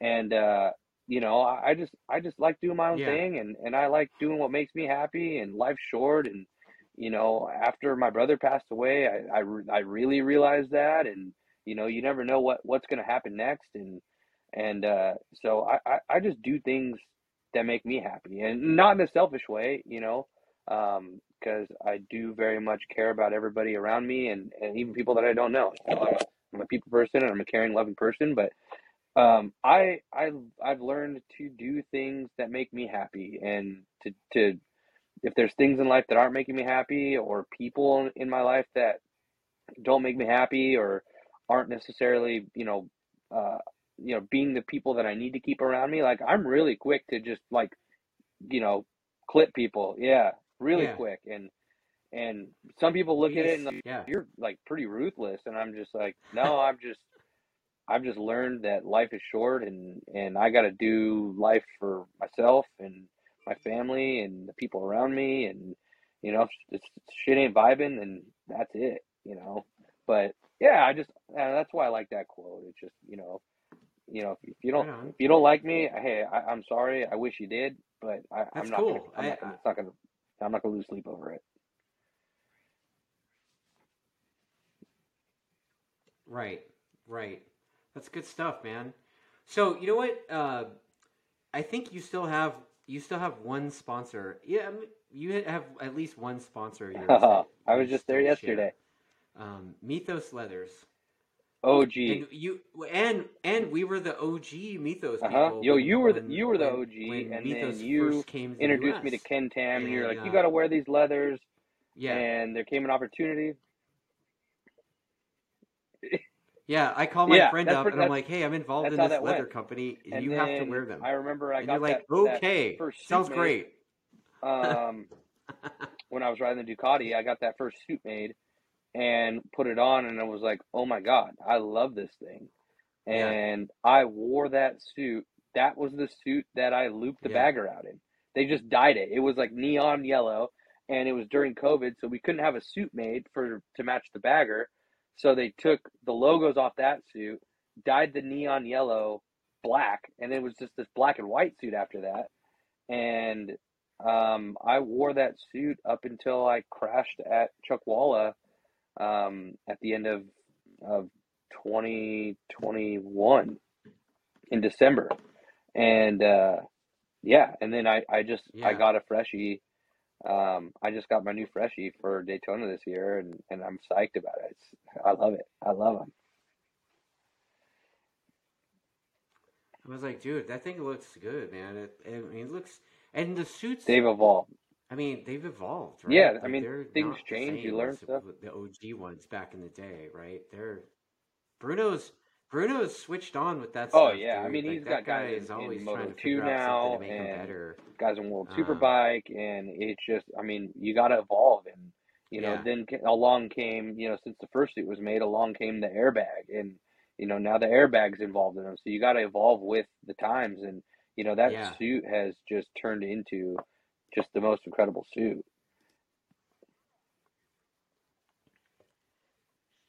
So you're uh you're a little bit old school with the way you handle your suits. I mean, you know, this is an this is something only old school people do. Like you're one of these fucking weirdos that takes all your armor and shit out of your suit. Like listen, what the hell are you thinking? I, Like I, that stuff I is help. It's there to help on you. Let's just say that. Got, I've got plenty of padding on me.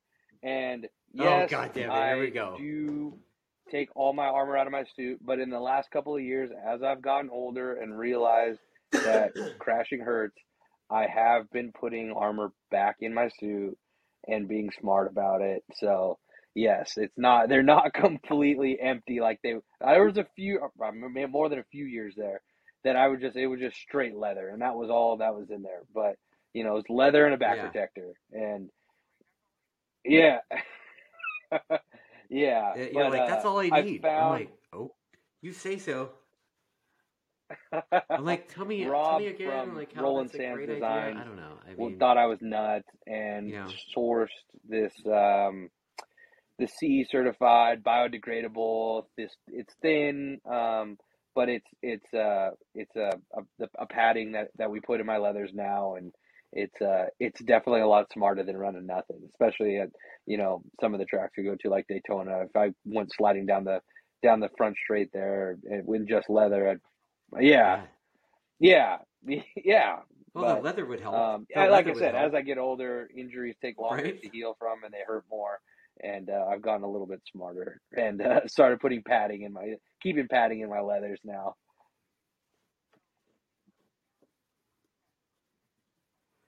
So you Uh, know, Atlanta, we down. Atlanta. when's your guys? April When's your next bagger round? 21st or twenty third, whatever that weekend is. Oh, Um, so between Yeah. now and then, okay. And you yes. guys, you well, last year was seven rounds. This this year is right? also There's seven rounds, rounds, but right? every round no? is a double header this year. So we have fourteen races. So that does a lot for the championship. Okay. Um, you know, that that makes there's a lot. You know, before with just seven rounds, if, if you had a DNF or something like that, like it's going to set you back Hmm. quite a ways. But now with 14 rounds, if someone's got a DNF or a crash or you know you have a bad result, um, you know it's you got a lot more rounds. Yeah, yeah, you got a lot more room to, You to almost uh, like a make race up one. for that. So I think it's cool. And of of the rounds, which one are you most looking forward to? Like, what's your sure. What's your go-to? sure. It's What's my your, backyard. I is mean, it Laguna? Laguna Is is like the United States Yeah? of Phillip Island. I mean, we go, we don't, maybe from the corkscrew, on the top of the corkscrew, from, on like a really nice day, you can see the ocean. Um, but I mean, it's, it, I, I'm so lucky to have been able to grow up in, you know, Monterey County and ride Laguna Seca every freaking track day that they ever had there. I was, I was there. Um, and you know that being my backyard, and then just being in Monterey, being you know being in the Carmel area, it's beautiful, you know. And you, we got, I And know, I and know you all know the good all the secret spots. I know all the good places dinner to eat spots. that nobody that- knows about. Yep, sushi spot. Don't tell anybody about that. Sushi spot. Although although your That's your your like teammates You know, figured it they out. They weren't my like, teammates when they figured it out, but but now they are. Right? Like no, they yeah, weren't. Yeah, who who Like we rolled up and we're like, hey, what Yeah, what are you doing um, here? yeah, all the spots. So, um, no, it's just and, and that Yeah. track too. It's just so iconic. Obviously, um, you know, we don't go to any other round that they used to race MotoGP at, and um, so that's really cool. And obviously, the corkscrew is really famous. And there's nothing, and I mean nothing, like going over turn one at Laguna Seca, just pegged on a bagger. It's it's pretty nuts. So, um, it's cool. And then I and then also too like the family aspect of it is we go to this round and like all my friends and family there. You've seen it. Every year we have a freaking Yeah. raging party out of the, out of the pit, and we, we don't even ask for it. It just happens, you know. Next thing you know, it's just like a you know, it's there's a freaking Mexican fiesta happening outside of our easy ups, and that's just yeah, yeah, yeah. So Know all about it. uh huh, uh huh. I think so, I've had some of that. it's really I cool, you know. Mom and dad get, you know, it's close to home. I get to come sleep at, you know, Yeah. the, in the room I grew up in. Um, you know, my sister's there, um, and at, at the same time too, the Laguna Seca uh, race weekend is always on the same week of the anniversary of my brother's death. So this year will be three years. So that was the first race that I did um, after my brother passed away, and then every year we go back to it. It's the week of you know July fifteenth when my brother passed away. So it makes it that, that we always celebrate Laguna Seca like that's that's our celebration of like every year our yearly celebration is like that's our get together is you know it's not only hey come out friends and family and, and all our local friends and come watch me race like it's like come out come watch us race but let's celebrate Jess's life. And and that's what that's what that that's really another one of the big deals for me and and my family is you know he's just down the road um you know at the cemetery here in Gonzales um you know and and he's ridden Laguna Seca. And you know we have so many family memories there. You know me and him would would ride the bus um to into MotoGP to go watch the races together and uh so yeah it's just a celebration of him really um and that's why I run the number 14 I was always number 24 after he passed away, I adopted that 14 because that was his number. So, and That's Laguna right. Seca was when I when I raced the bagger there for the first year. That was the first time I ever raced Laguna Seca, and it was also the first time I ever. It was my first Moto America podium. So it's just there's so much like heartfelt um, things that come along with that that that make that race so special for us. So it's more than just a track. It's more than just you know being home. It's it's it's every it's everything. You know that's you know so It's like the uh, whole it's really cool. Yeah, that's awesome. Right on. And you know what? Because of your location, like, what what would you do if you weren't racing? Like, There's a big one in Salinas. I. I did you know, 'cause dabble there, um, in the off, in last couple off seasons in uh, riding bulls. Um, I don't know if I don't know if I'm cut up. Yeah, I there's video. I have Shut video of it. Like there's. Did you really? I don't. I can't believe you've never seen these. How do you not No see this? It's all over my. It's I been on my Instagram. this video. Um, yeah, I I went a few times and it's hard and wow. it hurts. It's like surfing, but but on a massive thousand pound animal. Um, I guess it's like if a bagger was an animal, it's that's what it would be. But uh, um, actually, I mean, to be honest with you, when I right right the very first bagger race, um, I left.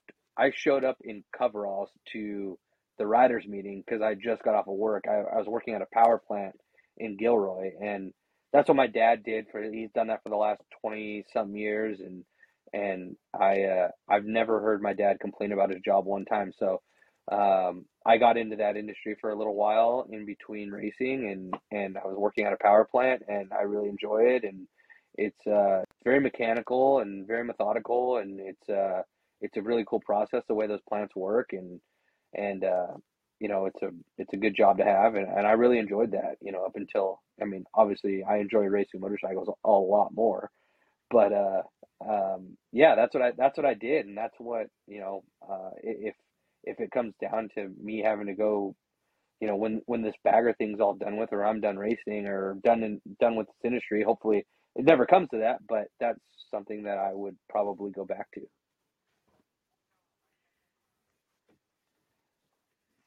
So I got uh, one of the fans is saying that I should have you on, Dude, I'm- after I'm in. every I round love of this. Boat America this I'm- year, I'm like I super have down. Mesa. Yeah, I would be. I'd be super into that. Yeah, you this down? is cool. I mean, obviously you and I vibe Hell really yeah, well, and dude. you know, you know, you know, I love talking about stuff, Yeah. the, especially after a race week and all the Yeah. all the drama.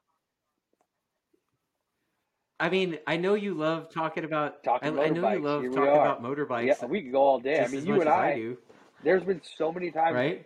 Yeah, We're yeah, we're just getting started. we're over an hour and a half in, by the way, and it's like I still have like, I still have like Dude, massive I mean, stuff you I you and I have, and I'm like, like you said earlier, we have phone eh, conversations let's save we it, call each you other know? during the week, and we're like, okay, no, stop, stop, stop, stop, stop, save that for the podcast.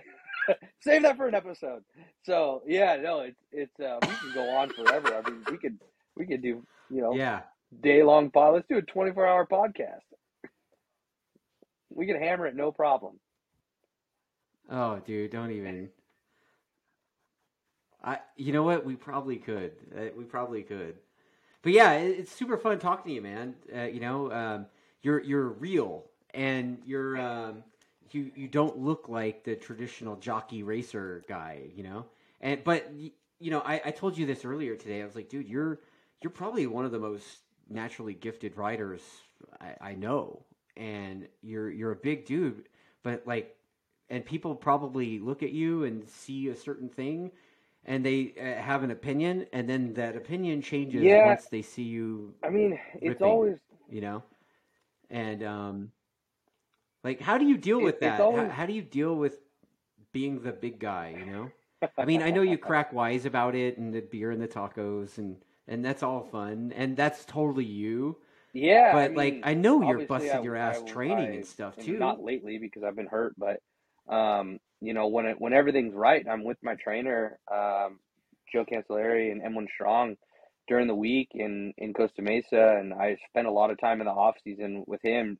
You know, every day I'm in the gym, work, work, work, and I don't know, I don't know if it's bad genes or or what, but I mean. It, it probably is because you know if you look at my dad's entire side of the family, everyone's big. My mom's side of the family, everyone's big, except for like one person, and and uh, you know I don't know if I just got got bad genes or or what, but like I've always struggled like my entire, I mean, my whole life, like I was always a chubby kid. Like, I was always, I was never a skinny guy. I was never a little guy, and um, you know, but but it's weird because it's never Yeah. it's never really held me back. Like I'm sure if I was if I was smaller, it would make things a little easier at times. Like I'm sure I'm sure it ha- it definitely has its benefits if I was a little guy, but I've never let it hold me back. Like you know, and I've had Yeah. people look at me and, and be like, "Dude, like you're you're the guy that you're Yeah. gonna ride that bike that fast? Like you're you're the one that got hired?" Yeah. Yeah. I mean, perspective, right? I mean, what, when you set all the I was a big records on I was I was that was like the you were biggest like ever 240, right? Yeah, Like, on SB six fifty. yeah, I mean, you were like 240 something, and you set lap records. yeah. It's just uh, everywhere. So, yeah. yeah, so you don't gotta be, you don't gotta Yeah, be yeah. a Flacco. It's all cherry. You could be like, you know, So no, it's just I've I've always know? been that way, and and it's uh I don't know. I got some bad genes and whatever whatever heck whatever the heck it is. I mean I mean that, and I do I Shut like the fuck up about bad like genes. drinking beers and you know, but it, it, I've never let it like affect me. Like I've never let it like Yeah. I've never been at a point where I was like, God, I would have done better in that race if I wasn't you know if I was skinny. But I mean I mean like Yeah, there was one race where there was one race where you said that uh, that you needed to do a little bit more work to you were for to get your fitness up to par. But that, that what you were saying, I knew exactly what you were saying. yeah You're like, yeah wow, I'm kind yeah of winded right now. I need to like start running or some shit, right? Right? Like you're you didn't say that you were gonna. no, no, no. You were not saying that you were gonna stop I'm gonna be me, you know. I- I mean, beer. Like you said that. another gonna, thing like with this Yeah. whole bagger stuff is like you know it all started and it was a, it was it was Tyler O'Hara and and Hayden Gillim and then like kind of me and then like a bunch of bagger dudes and then you know as it progressed it was like you know the same Right. guys and then there was like Kyle Wyman and you know it slowly started turning into like oh wait a minute all these it's all these racers you know all these all these ex racers these superbike guys or whatever are they're now Yeah. Jeremy McWilliams yeah they're all you know Jeremy all McWilliams, and it like right?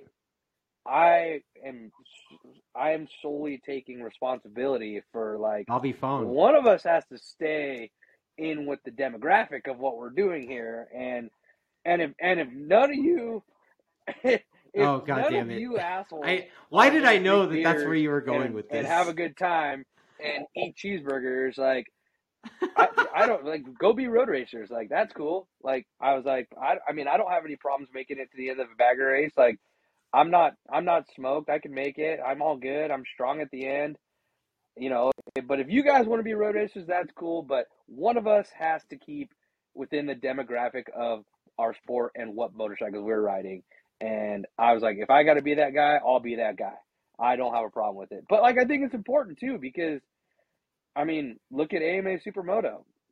That turned out like like that started really cool, and then it like got to a point where it was like, oh, it's just It just well, it fizzled out too, right? Yeah, like it. and it it was was like really high, and then it just fizzled out, and it's. barely, I, yeah, it- barely. I think it But it, still like, kind of exists, AMA right? Supermoto like, started out with like it was Yeah. a bunch of dudes from a bunch of different disciplines, and that's why it was cool. It was like road racers and motocrossers and off-road guys, and then there was like some supermoto dudes from Europe, and and and then all of a sudden, it was just moto Yeah. dudes were the only fast dudes, and they were dominating. And then it like nobody like the road race guys were out, the off-road dudes were out, the supermoto dudes were even out. Like it was just it was just moto guys. Like it was Wardy and McGrath and Doug Henry and Micky Dymond and then it Yeah. was that's what fizzled it out and you know it wasn't it wasn't what it, it started out it wasn't like the all you know it, bring everyone together and see who's the fastest guy anymore once it was all moto guys it was like that's when it was like okay this is we already know who's going to win right, um and and I would hate to see that happen to bagger racing. And right, um, you know, I'm always like the guy like, let's go party after the race, like let's go hang out at the rally. And you know, I, I would like to see some of the guys participate more in some stuff like that and really keep the spirit of of you know baggers and B twins and all these rallies. And because that's what that's what keeps us going. Well, because I mean, being real, you know, just I mean, a little history, right? I mean, you remember what happened Mhm. to the 883 Sportster XR 1200s. thing and the la- the the 1200 Sportster thing, right? And so, you know, you guys got to do what you got to do to to keep that thing going instead of because it could it could like Yeah, I mean, when you- when you turn watch- uncool You know, like that. and, and, know? nothing nothing against these guys because like I have so much respect for you know the Wyman brothers and Tyler and Jeremy McWilliams and you know Bobby Fong and I grew up together since we were five years old racing at Lodi. Um, you know, nothing against these guys. They are all world class athletes and I commend them. They are just some of the baddest dudes and I am so fortunate that I still have uh, enough left in, in me to to to keep up with these guys to an extent and and be in there sometimes and I mean they are just bad dudes bad badass athletes. But um again it goes back to you know we got to keep this bagger. Like something's something's we got to keep this bagger. And there's dudes in there like you know Eric Eric Stahl like So, what's that? did you just make a new T-shirt for me? we got to keep this bagger. Yeah. We got to keep this bagger. yeah. Oh, Oh like my god, like, I'm gonna have to make a Frankie Garcia T-shirt now. We got to keep this bagger. you know it's just it's just uh it's Wow. important like you know That's- if this turns into a bunch of road racers battling on baggers well guess what it's just another super bike class just on different bikes you know um so i do my best to uh to keep it in like there's dudes like eric stahl like that dude's a that dude's a bagger guy like that dude is that dude dynos That dude, at that rallies. dude Like, is bagger shit guy defined. you know he is that guy. And uh you know so there's yeah. there's some of us still keeping it alive and like you know some of these dudes let loose sometimes but like things like i mean last year i left brainerd and i rode from brainerd to sturgis and was in sturgis for 10 days.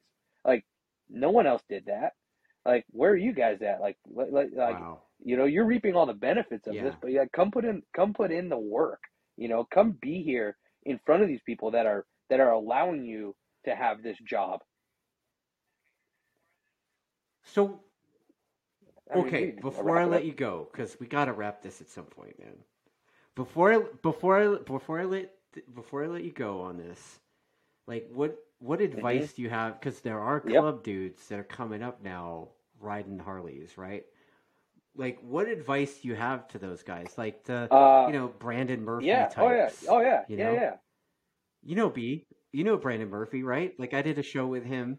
Uh, we got to do another one. I had to scrap it because the audio was shit. But like B and like uh, you know all, all the all the the group that's been racing with us, CRA, like that dude.